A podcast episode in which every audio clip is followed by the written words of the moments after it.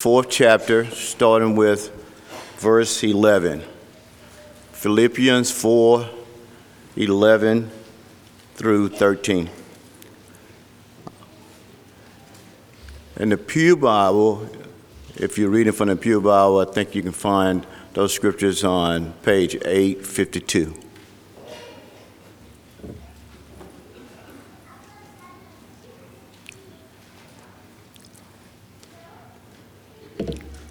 I read Now that I am speaking of being in need, for I have learned in whatever situation I am to be content. I know how to be brought low, and I know how to abound. In any and every circumstance, I have learned the secret of facing plenty and hunger, abundance and need. I can do all things to him who strengthen me. May God bless the hearers and doers of his word.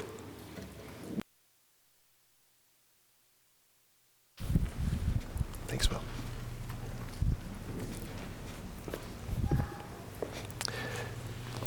It's good to see you this morning. Um, I have a request. Many of you like to take notes. My request is why don't you just listen to this lesson? If you do have to take notes, if this is something that you really just, I, I, I just can't, can't listen to a sermon without writing th- something down, my recommendation is just write the scripture references because there will be a lot of information coming at you on the screen. And if you try to write it all down, you're going to get frustrated. I'll just, I'll just tell you that right now, okay? I'm really glad to see you this morning. Most people are thinking a lot about money these days. Whether you go to the grocery store, whether you go to the pharmacy, whether you go to the gas station, everything costs more than it used to. Inflation is everywhere. And not only that, but this week was tax week for all of us. And if you didn't pay your taxes early, you had to get your taxes in this week, your income tax. And not only that, but if you're a property owner, you probably have recently received from the state of Texas your property assessment, the, the, uh, the estimation your appraisal for your house and how much that's going to cost you this year to live in your house. All over the place, people are thinking about money, and it's on our minds maybe more than it has been in years past. We need to give thought as Christians to the virtue, the biblical virtue of contentment. Benjamin Franklin said, Contentment is that principle that makes poor men wealthy, and discontent is that vice that makes wealthy men poor. You think about that. When it comes to what we have, when it comes to the things that we possess, isn't it amazing how much money and stuff and things consumes our time and our attention? Even as Christians, isn't it interesting how much we think about wealth? As New Testament Christians, we need to think about God's Word, and the virtue of contentment is taught in the Bible.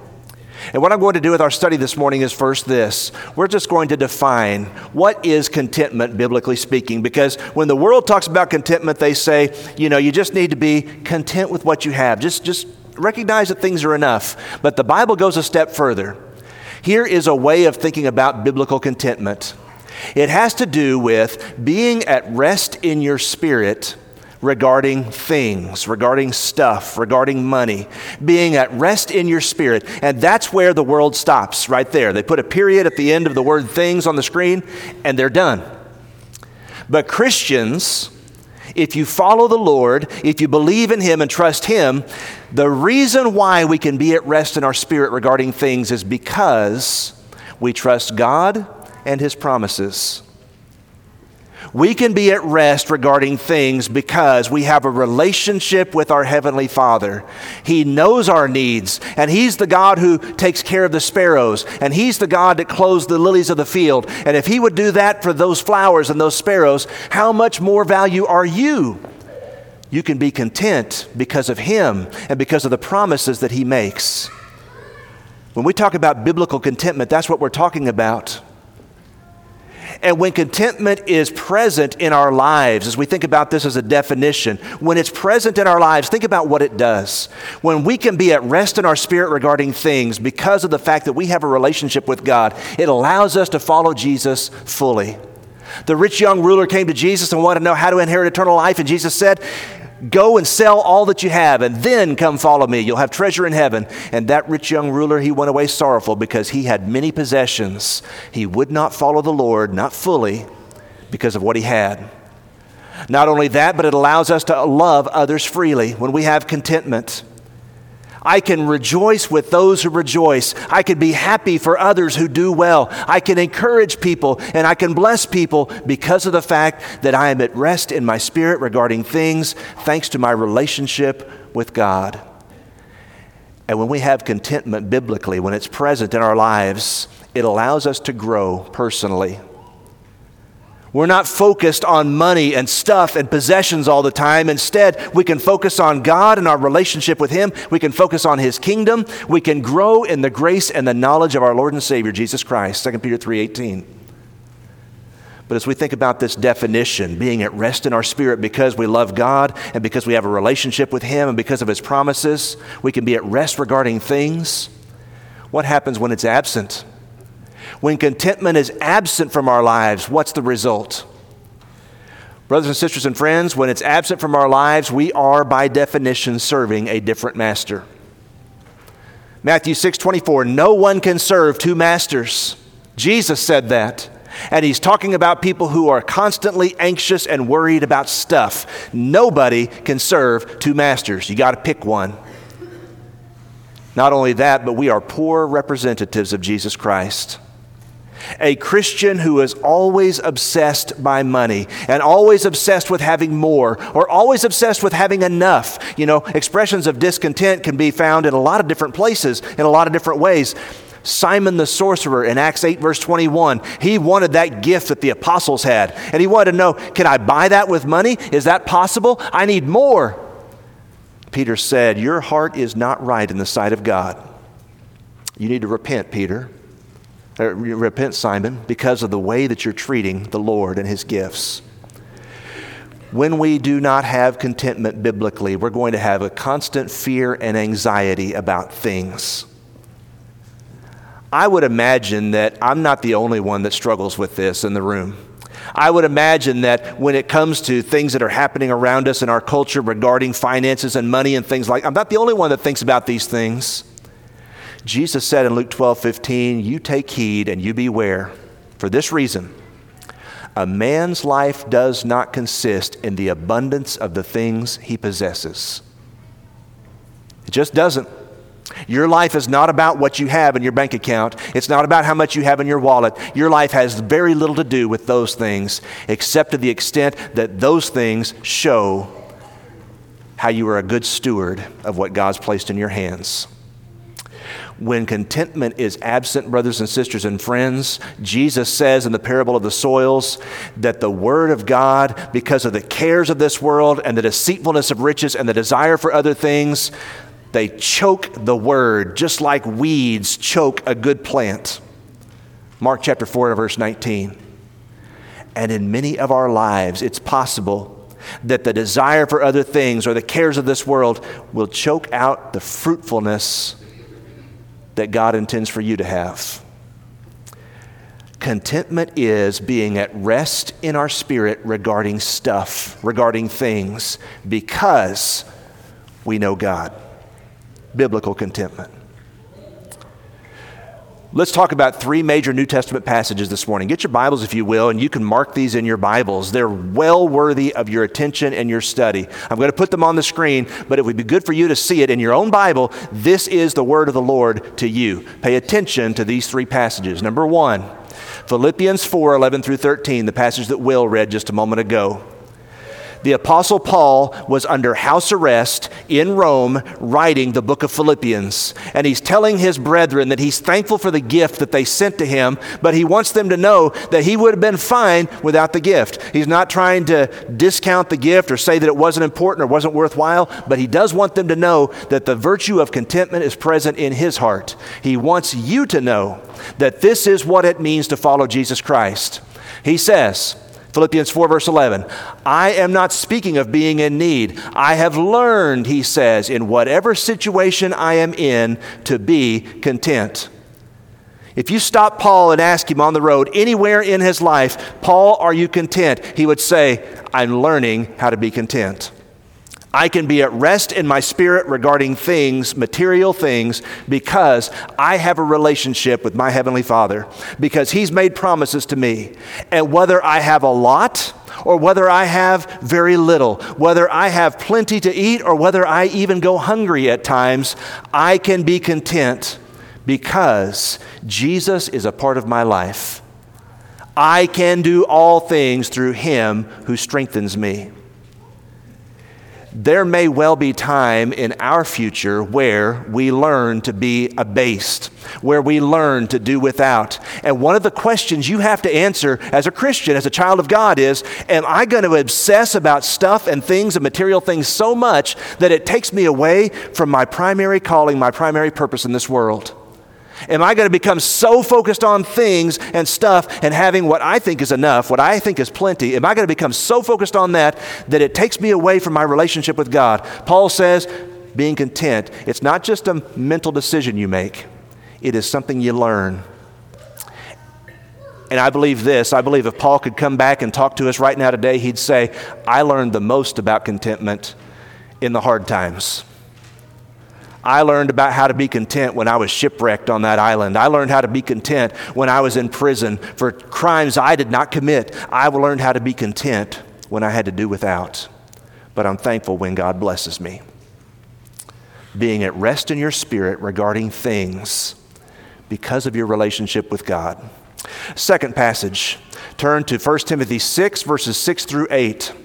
1 Timothy chapter 6 verses 6 through 8. Interestingly, this is a passage written to a preacher. Someone who preaches the gospel. Timothy was a young disciple of Jesus Christ and he was a worker, fellow laborer with the apostle Paul. And 1 Timothy is written so that Timothy knows what his calling, what his charge is in the city of Ephesus as he preaches in the church there. And there are some people who think that godliness is a means of gain, Paul writes in 1 Timothy 6, verse 5. But then watch this. In 1 Timothy 6, verse 6, but godliness with contentment is great gain. We just need to stop right there. When the Bible says something is gain, we pay attention. When the Bible says something is great gain, you should really perk up your ears and pay attention. There is something that is great gain, and God wants you to have great gain. What is it? It is godliness, a desire to follow God, a desire to be His servant, a desire to live for Him, godliness, a desire to imitate Him in all my ways, to be just and righteous and holy and fruitful. That's godliness. But then you take godliness and you add to it this contentment, this being at rest in my spirit regarding things and possessions because I have a relationship with my Heavenly Father. You add godliness to contentment, and the apostle says it is great gain. That's a promise. And I dare say it's a promise that many people, even New Testament Christians, have not really tried to put into practice. You've not really realized what great gain is all about because you haven't really tried to be godly and content on a consistent basis. But that's what the Bible tells us. And if you continue, it says, reasoning, you brought nothing into the world. And when you leave this world, you're not taking any of it with you. And then the apostle writes this But if we have food and clothing, with these we will be content. In other words, he's saying you can find contentment in any situation so long as you have something to eat and something to wear. You have those things, you can be content. It's humbling to stop and think about how many people that's all they have. How many people live in this world and all they have is something to eat and something to wear? And some of them don't even have those things. As we live in this country and we deal with immense wealth and immense opportunity, we ought to repent sometimes of what we worry about and what we think is so important. Third passage. Turn in your Bibles to Hebrews 13, and I want you to look at verses 5 and 6. Hebrews 13, verses 5 and 6. We think about being at rest in our spirits regarding stuff and money and things. The Bible tells us repeatedly be at peace, be at rest in your spirit regarding these things. Hebrews 13, verse 5, the apostle writes, Keep your life free from the love of money and be content with what you have. Those are two sides of the same coin, you see. Keeping my life free from the love of money and being content with what I have, it's saying the same thing a different way. There is a constant desire in many of our hearts to have more and better and new and to keep up with other people and to have as much as the people next door. It's, there's this constant desire. It's just what money does to us. And the writer of the Hebrews, of the book of Hebrews, says, keep your life free from that. Be content. And here's why. Here's where I got the definition from, by the way, that I gave you in the first point. Being at rest in your spirit regarding things because he has said, I will never leave you nor forsake you. That's why you can be content. That's why you can be at rest in your spirit regarding things, because God has promised, I will not leave you, I will not forsake you. So we can confidently say, with confidence now, not just say it meekly, not just say it, well, maybe this is true. I can confidently say, The Lord is my helper, I will not fear. He's talking about money, folks. He's saying, when it comes to your money and it comes to your stuff, don't be afraid. I will not fear. What can man do to me? We need, as the people of God, to read these promises and claim them in our lives because it is a poor representation of New Testament Christianity when we are living our lives and making all of our decisions based on money and stuff. It's wrong for us to do that. We don't show Christ likeness when that's who we are every day.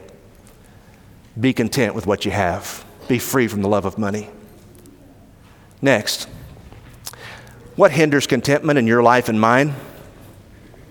What is it that keeps us from being at rest in our spirit regarding stuff because of our relationship with God? How about a failure to trust that God's going to provide? Isn't that what Abraham said? Father, where's the sacrifice going to come from? The Lord will provide, Genesis 22, verse 8. God sent Elijah, his prophet, out there to the brook and said, The ravens are going to feed you, Elijah. You just stay put. I'm going to make sure that you are provided for. There's also in our minds a failure to let go or to do without. I've heard the story, and I don't know whether it's true or not, but preachers use this all the time. The monkey that puts his hand in the jar and grabs hold of the banana, he will not let, hold, let go of the banana, and no matter what you do, he's trapped. He won't let go. He could be free if only he would let go, but he won't. And there are people that live their lives that way. I could be free to serve the Lord. I could, I'm like the rich young ruler. If I would just let go, if I would just go and sell that, what I have and give to the poor, I could follow Jesus Christ. But I'm not going to do it. I have great possessions, and these mean a lot to me. And what would I do without them? And what would people think if I made that decision? And what would people think if I changed and did things differently? What if I don't act like everybody else when it comes to money and things and stuff? What if they don't see me doing things that are normal or acceptable? Failure to let go hinders us. The desire to have what others do hard not to compare, isn't it? It's hard not to look around and see what others have and what others are getting and what's changing in others' lives. And especially as you progress through life, you know, those of us that are getting older, you kind of look around you and you see where other people are in life. They've been in their careers and you've been in your career for a little while and kind of compare and kind of measure. Keeping up with the Joneses, so to speak. Not the literal Joneses, but you understand what I mean. There's a whole bunch of Joneses in the, in the audience. It's important for us not to compare, but to be content. How about boredom? Boredom oftentimes is a manifestation of sinful pride. Boredom is sometimes saying, I deserve to be entertained. I deserve to have excitement in my life. I deserve to have something better than what I have right now. And it's like those philosophers in Acts 17, verse 21. They gathered together every day, and their only purpose in gathering was to hear some new thing. And a lot of people are bored in their lives, and it's a manifestation of sinful pride, their boredom is. The world doesn't revolve around us, but we sometimes act like it does. How about people that take on voluntary and excessive debt? It's a trap that every one of us is in danger of falling into, especially in this country. You can get all kinds of stuff right now if you'll just sign here on the dotted line, if you'll just take out this loan or that mortgage. Voluntary and excessive debt. The book of Proverbs tells us and warns us when you are in deep debt, you are in a trap. And it says, do your best, do your best diligence to get out of that because it's tough to stop worrying about money and stuff and things when that's what we've done. Hindrances to contentment. What about the blessings of it? I mean, wouldn't it be nice for us to be able to be at peace, at rest in our spirit regarding stuff, regarding things, because we had a relationship with Jesus Christ, because we have and trust the promises of God? Wouldn't it be nice to have that in our lives? I'll tell you what the blessings of contentment are all about. They're all about freedom, brothers and sisters and friends, freedom to do what really matters. We have, when we are content, the freedom to have a generous spirit, an open hand, an open heart Acts 20 35, it is more blessed to give than to receive. I believe one of the reasons why that's true is because when we are able to give generously and willingly and cheerfully, it shows a measure of contentment in our spirit. It's a blessing. Freedom to make kingdom decisions and not financial ones. Seek first the kingdom of God and his righteousness. He's talking about money. And all these things will be added to you what you wear, what you eat, that's, that's Jesus talking in Matthew 6:33. I have preacher friends that over the years have desired to go and do really important things in the kingdom of God. They, they really had a strong desire to maybe go to a mission field, or they had a strong desire to go to a, a place that maybe wasn't able to pay them as much as where they were. And because they had made some foolish decisions financially, they were just not able to do those things that they purposed in their hearts that they wanted to do. Maybe you've heard of situations like that. The freedom to make kingdom decisions rather than just having to make financial decisions. Contentment. Freedom from anxiety regarding the future. Hebrews 13 5. Be content because God has said, I will never leave you nor forsake you. It's nice to be able to say, I have a God who is my helper. What can man do to me? How about the freedom to love people? Love your neighbor as yourself. You think about that Good Samaritan in Luke chapter 10, what he did. It cost him a lot to help the man that was beaten and left for dead. He had to take of his own means and his own provisions and he used his own animal to bring this man to an inn. And then, when he got to the inn, he paid the innkeeper and said, Look after this man, take care of his wounds, bind him up, and, and I'll pay you what I owe when I come back this way. He could not do that unless he had been content in his spirit regarding things. He couldn't have really helped that man. How about when we are content, at rest in our spirit regarding things, the joy that comes from knowing God and just being at rest in Him? I like that song that Tom led that I didn't know either, Tom, you know, this morning. In the Lord alone.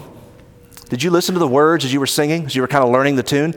In the Lord alone are things like joy and peace and fulfillment and contentment. Those kinds of things are found in the Lord alone. Psalm 16, verse 11, the psalmist writes, At your right hand are pleasures forevermore. In your presence, O God, is the fullness of joy.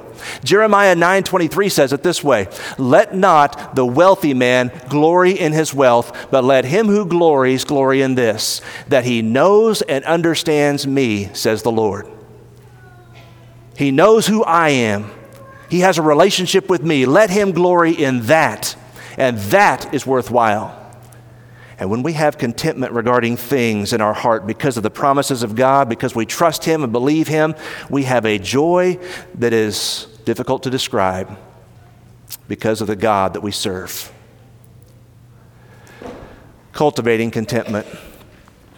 Maybe you listen to all this and you say, Brother John, I, I hear what you're saying, I hear what the Bible says, but what practical steps would God have me to take if I want to pursue this blessing of contentment that God offers? You know, these are promises, Philippians 4, 1 Timothy 6, Hebrews 13, other passages.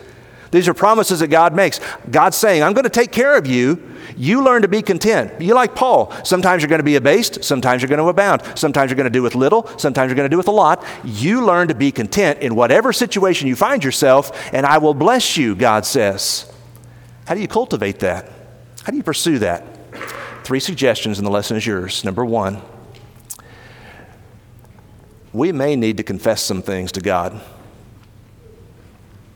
We may need to go home this afternoon and get on our knees and tell God, listen, I've been, God, I've been so wrapped up in stuff and money that I have been blinded to a lot of things that are really important.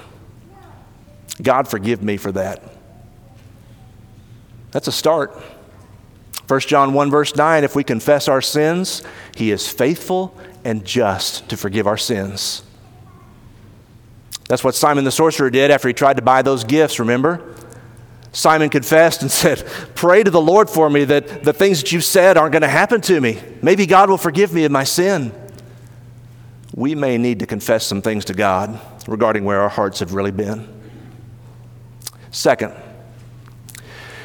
we need to give thanks for blessings that we've already received. In everything, give thanks, for this is the will of God in Christ Jesus for you. Count your many blessings, name them one by one. It almost sounds trite, but it is some of the best advice you will ever, ever receive from God's Word.